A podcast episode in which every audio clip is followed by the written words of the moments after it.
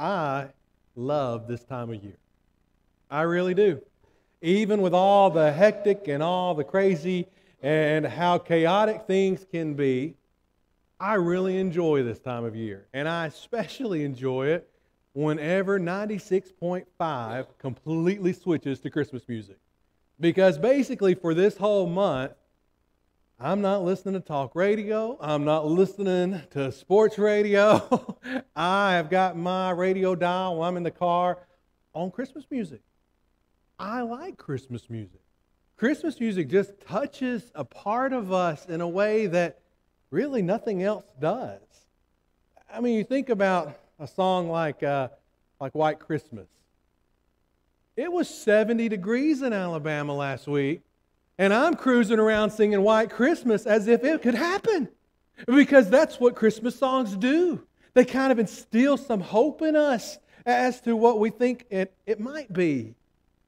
It connects us to our past, it connects us to precious people, precious memories. Christmas music is a pretty special thing. And when you think about it, what we think of as the, the classics, man, they've been around a minute now. I think White Christmas was written around 42, if I remember correctly. So, I mean, it's, it's been around a minute. Now, now, notice you don't see Thanksgiving songs or Mother's Day songs or Father's Day songs, but Christmas songs. Man, there's just something powerful about singing. There's something powerful about singing these songs. And there's something so, so very powerful about the birth of Jesus Christ. And I tell you what it is is it gives us a, a different way to look at life. You know, when you think about the birth of Jesus and you think about looking at things in a different way, I'm talking about looking at something in a way that's not as mainstream. It's, it's not about the, the status quo being met. Truth be told, the birth of Jesus Christ, the very idea of it, was quite revolutionary Mildred Frost, she wrote a book entitled Exile, where she spoke about the days of the apartheid. And one of the things that she wrote about was that during those days in South Africa, a lot of the Christmas hymns, they were completely outlawed. And they were outlawed because they didn't want anybody singing about a, a higher power, someone greater, someone more mighty than the people who were oppressing them. So, specifically, as an example, they mentioned Joy to the World and said this song cannot be sung. It was banned. Why? Joy to the world. The Lord has come. Let earth receive her King. I don't want to hear that. I'm in charge. You, you've got to listen to me. I don't want you singing about the, the coming of, of someone greater, someone mightier, some other king. But what do we know? We know, and hopefully we understand, that one day every tongue will confess, every knee will bow. There is not a kingdom greater, there is not a nation greater than Jesus. For some, that is a very revolutionary idea. They don't like the sound of it. They don't like the way that it makes them feel. Let's look at the birth of Christ this morning and let's see how it can make our outlook a little bit different. Now, it came about in those days that a decree went out from Caesar Augustus that a census be taken of all the inhabited earth that was the first census taken while Quirinius was governor of Syria, and all were proceeding to register for the census, everyone to his own city. And Joseph also went up from Galilee, from the city of Nazareth to Judea, to the city of David, which is called Bethlehem, because he was of the house and family of David, in order to register, along with Mary, who was engaged to him and was with child. And it came about that while they were there, the days were completed for her to give birth. And she gave birth to her firstborn son, and she wrapped him in cloths, and laid him in a manger, because there was no room for them in the inn. And in the same region, there were some shepherds staying out in the fields, keeping watch over their flock by night. An angel of the Lord suddenly stood before them, and the glory of the Lord shone around them. They were terribly frightened. The angel said to them, Do not be afraid, for behold, I bring you good news of a great joy which shall be for all the people. For today in the city of David there has been born for you a Savior who is Christ the Lord. And this will be a sign for you. You'll find a baby wrapped in cloths lying in a manger. And suddenly there appeared with the angel a multitude of the heavenly host, praising God, saying, Glory to God in the highest, and on earth peace among men with whom he is pleased. You see, the birth of Jesus, it gives us a different way to, to even view history. let's face it, in our world today, there are a lot of people who pretty much look at history, anything historical, as being pretty well pointless. But if there is one thing we know for certain about the birth of Christ, is that it happened at a very specific moment in time. Listen to what Paul would write in Galatians chapter 4, there beginning in verse 4. But when the fullness of the time came, God sent forth his Son, born of a woman, born under the law, in order that he may, might redeem those who were under the law, that we might receive the adoption as sons. When the fullness of God came, God sent forth his Son. We go back to Luke 2 just for a moment. There in verse 1, it refers to the days of Caesar Augustus. We're told that Quirinius was governor over Syria. Why? Luke was a historian. And as Luke is writing his gospel, he's wanting to make sure that you know this isn't just some fable. This isn't some, you know, once upon a time kind of story. This is something that actually happened and here are the historical people that were in power when this happened. So you can go back in time, you can go back in history, and you can know that this actually occurred. Now, why is that so important? Because Christianity, Christianity is the only religion based on a historical fact that the Son of God, God in the flesh, at a certain point in time, he entered this world. We're not talking about just some feeling somebody had. We're not talking about some vision somebody had out in a field somewhere. We're talking about a point in history, reality, something that is real, a time that you can go back to and say, This is the point in time when Christ was born. Now, we do not know the actual date which he was born, but we know it was a pretty big deal in history because what happened from that point? We went from BC to AD. I mean, it is a huge point on your historical timeline. And so the birth of Christ should cause us to have even a very different outlook on history itself. Oh, I got behind on my own clicking. The birth of Jesus should also give us a, a different view of God. Listen, unfortunately, there's a lot of people in our world today, they don't believe in God. And even more tragic, probably, than that, are the amount of people who say they believe in God, but they don't live like they believe in God. And that's also a very tragic thing. But what I want you to know today is that our God, as we sang about just a few moments ago, He's alive. He, he's not some dead God. He's not some God of old. He's not some God of myth or fable or lore. Our God, our God, He is alive.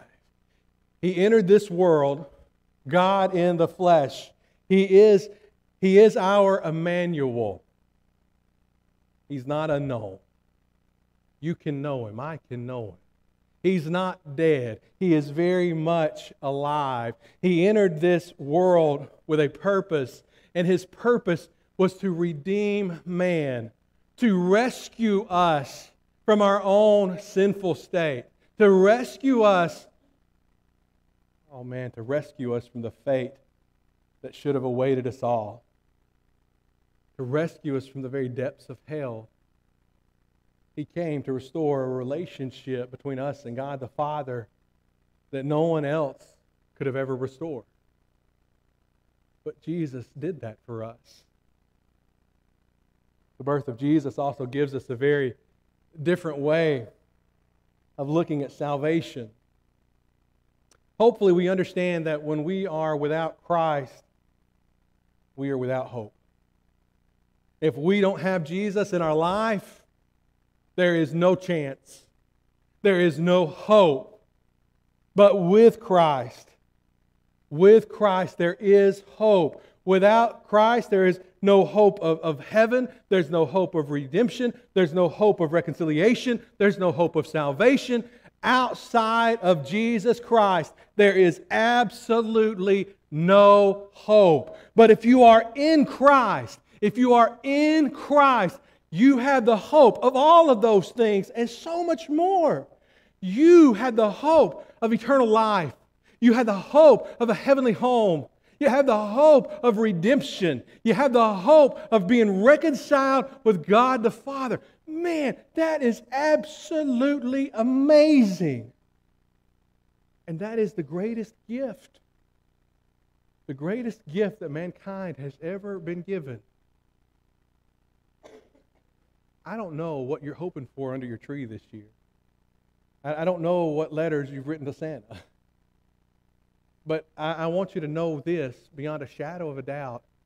There is no gift on this earth that you could ever receive from anyone that will come close to the gift that God has provided for all mankind through the birth of Jesus. Through his birth, through his life, through his death, through his resurrection, you have the hope of salvation. And that's a gift that no one else could give you. Uh, maybe, maybe you heard about the, the grandma. She meant really, really well one year. She decided that this year the grandkids, they were all getting a little bit older, so they would probably just like money, right? I mean, money at, the right, right size, right color. Everybody likes getting money in a card.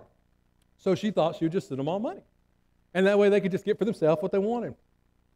So she went out and she took the time to pick out some beautiful cards, heartfelt, a lot of meaning to them. And she sat down and she wrote in the cards and she made out all the checks.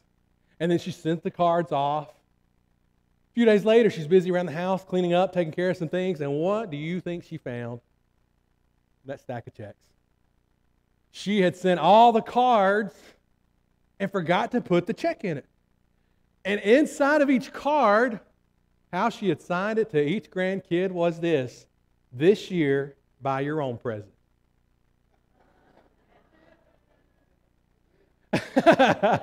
Some of us may think that's a pretty good idea.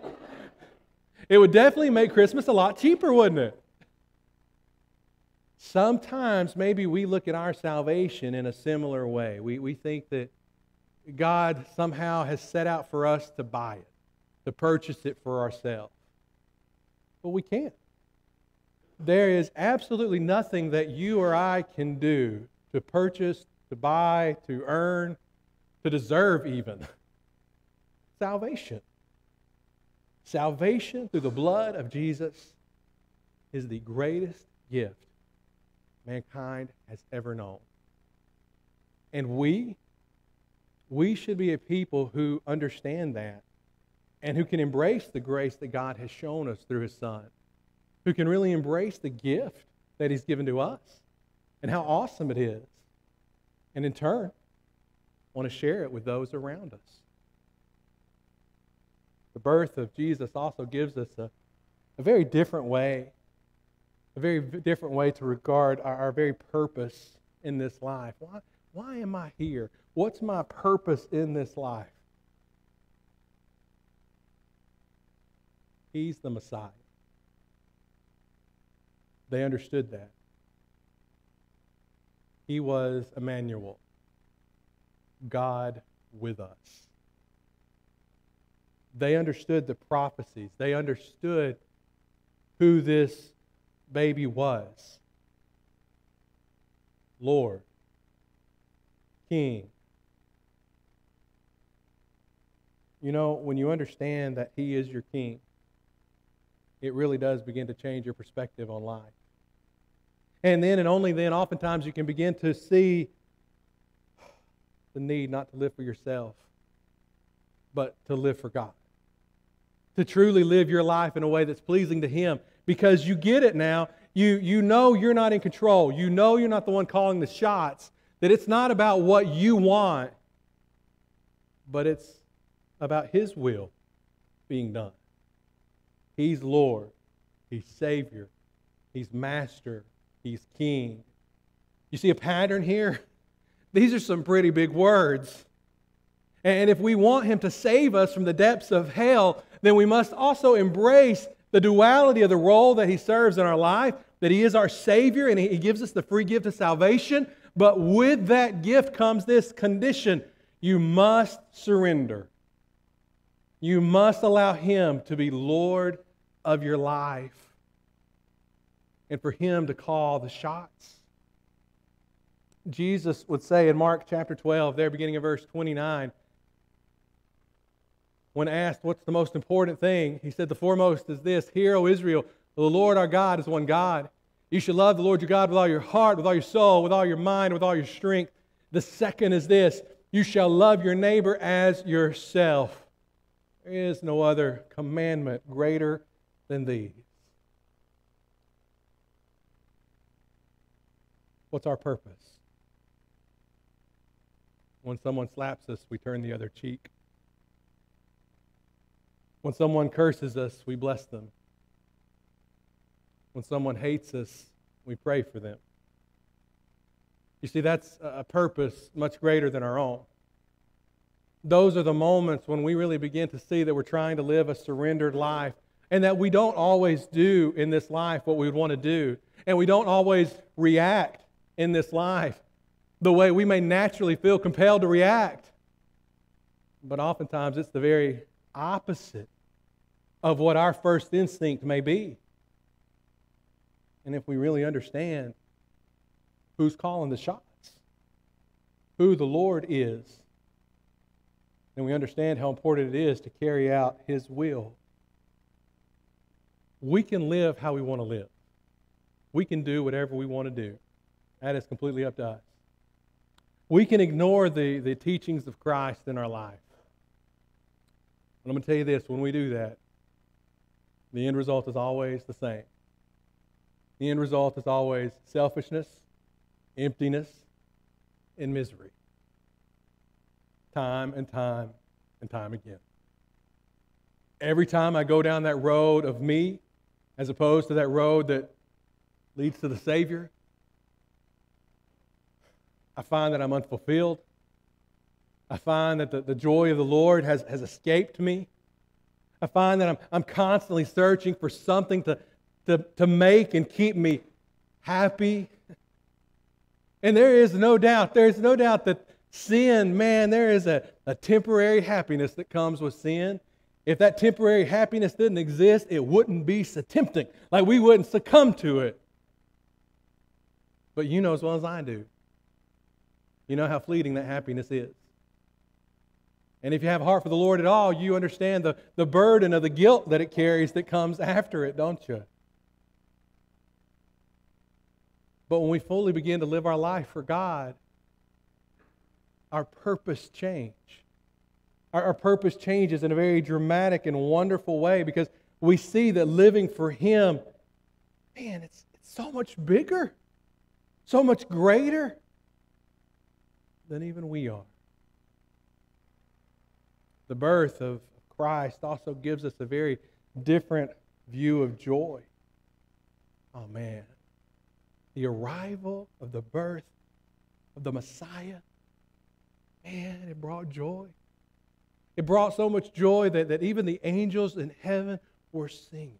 When you have loved to have been a fly on the wall and heard the angels in heaven singing, Oh, what joy.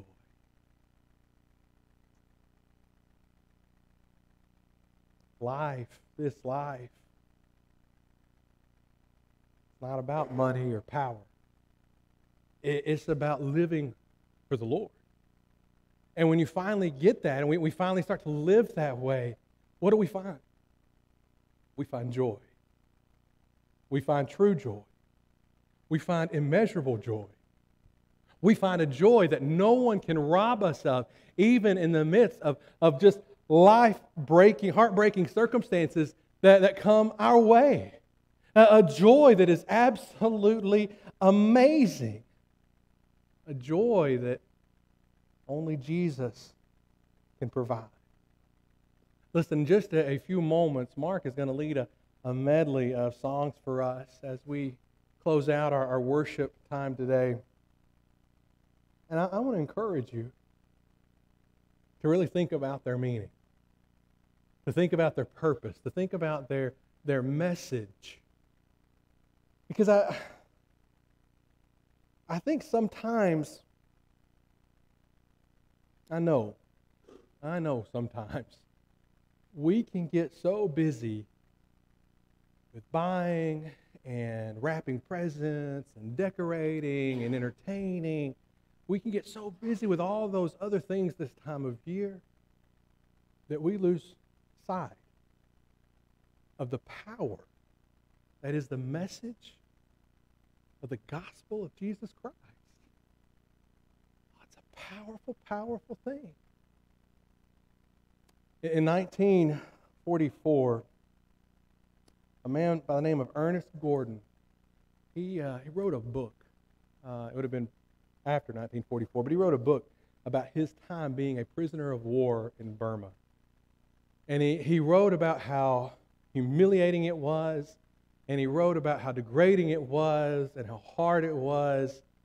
But he said on, on Christmas Day, 1944, uh, the powers that be, they gave them the holiday. They, they freed them up from their labors for the day.